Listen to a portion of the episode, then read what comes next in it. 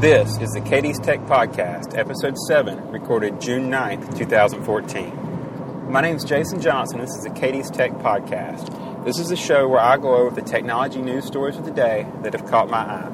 They may not be the biggest news stories or the most popular, just the ones that I find most interesting. The first story I found today that I thought was interesting was a follow-up to the error message that Netflix was showing to Verizon customers when they were experiencing traffic slowdowns and rebuffering while viewing videos on Netflix. And what would happen is, when the viewer was having these issues, Netflix would show a message that said, "The Verizon network is crowded right now."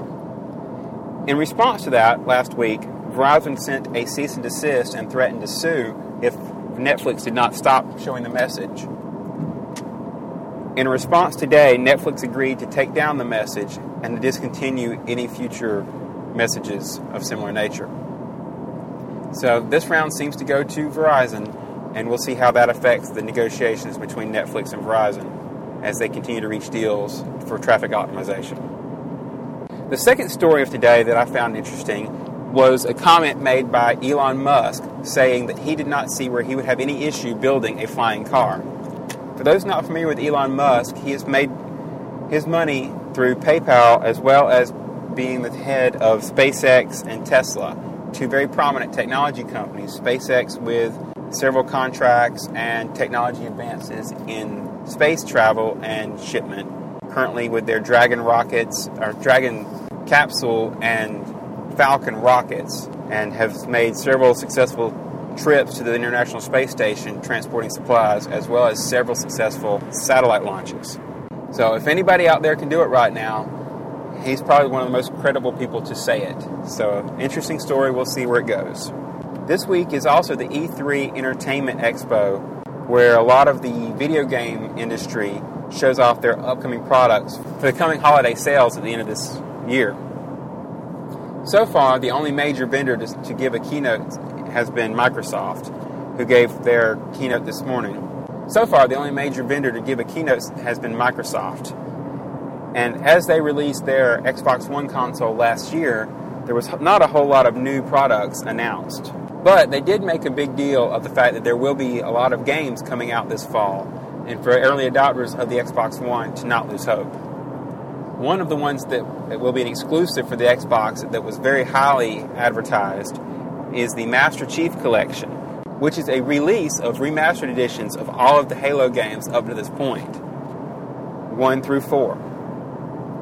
So for, that'll be used to tide users over until a new Master Chief Adventure in a Halo game comes out in two thousand fifteen. Not a lot of news yet on what Sony and Microsoft will have to release at the Expo, but as both are either, in the case of Sony, having just released their PlayStation console last year in competition with the Xbox One, and Nintendo still being heavily invested in the Wii U, there will probably not be a lot of new hardware announced. So this mainly will be a release of new games at this expo. The next news story that I thought was interesting is actually a mixture of several new pieces of information coming out about iOS eight as developers get a look at the beta that was released at Apple's W W D C convention last week. Developers are seeing references to a multitasking ability, so it is possible that the rumors where that option was going to be shown at W W D C and just didn't make it could be true. And what this is is basically an option for iOS users to split pane, have two apps running side by side, very similar to how Microsoft is doing it in Windows eight point one in the, their current tablets. Another ability that was discovered in iOS eight is that Apple does have the ability to fake the M A C address of the wireless network, and is doing that actively if scanned.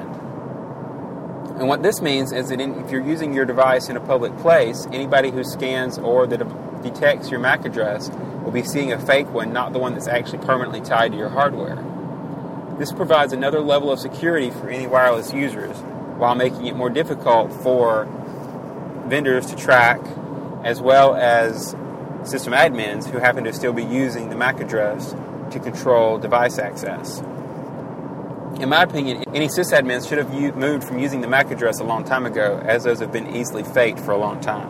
Another ability that seems to be appearing in the iOS devices is the ability to use the motion sensor tied to some positioning data from the G P S and other sensors to perform indoor positioning. And what this will allow is for you to have a more interactive experience, possibly doing museum tours, as well as maps in a mall, or just tracking any other people inside of an indoor space.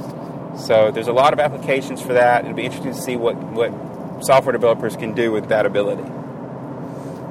The final news story of the day I wanted to discuss is a follow-up to anybody who saw the news story where hackers were taking advantage of probably user-weak passwords in iCloud accounts and holding Apple devices for ransom using the security feature to lock the device. And what would happen is the user would see a message saying the device was locked, and then to have it unlocked to send money to the hackers. Now, today in Australia, the hackers were arrested. So that's a resolution to that hacking story.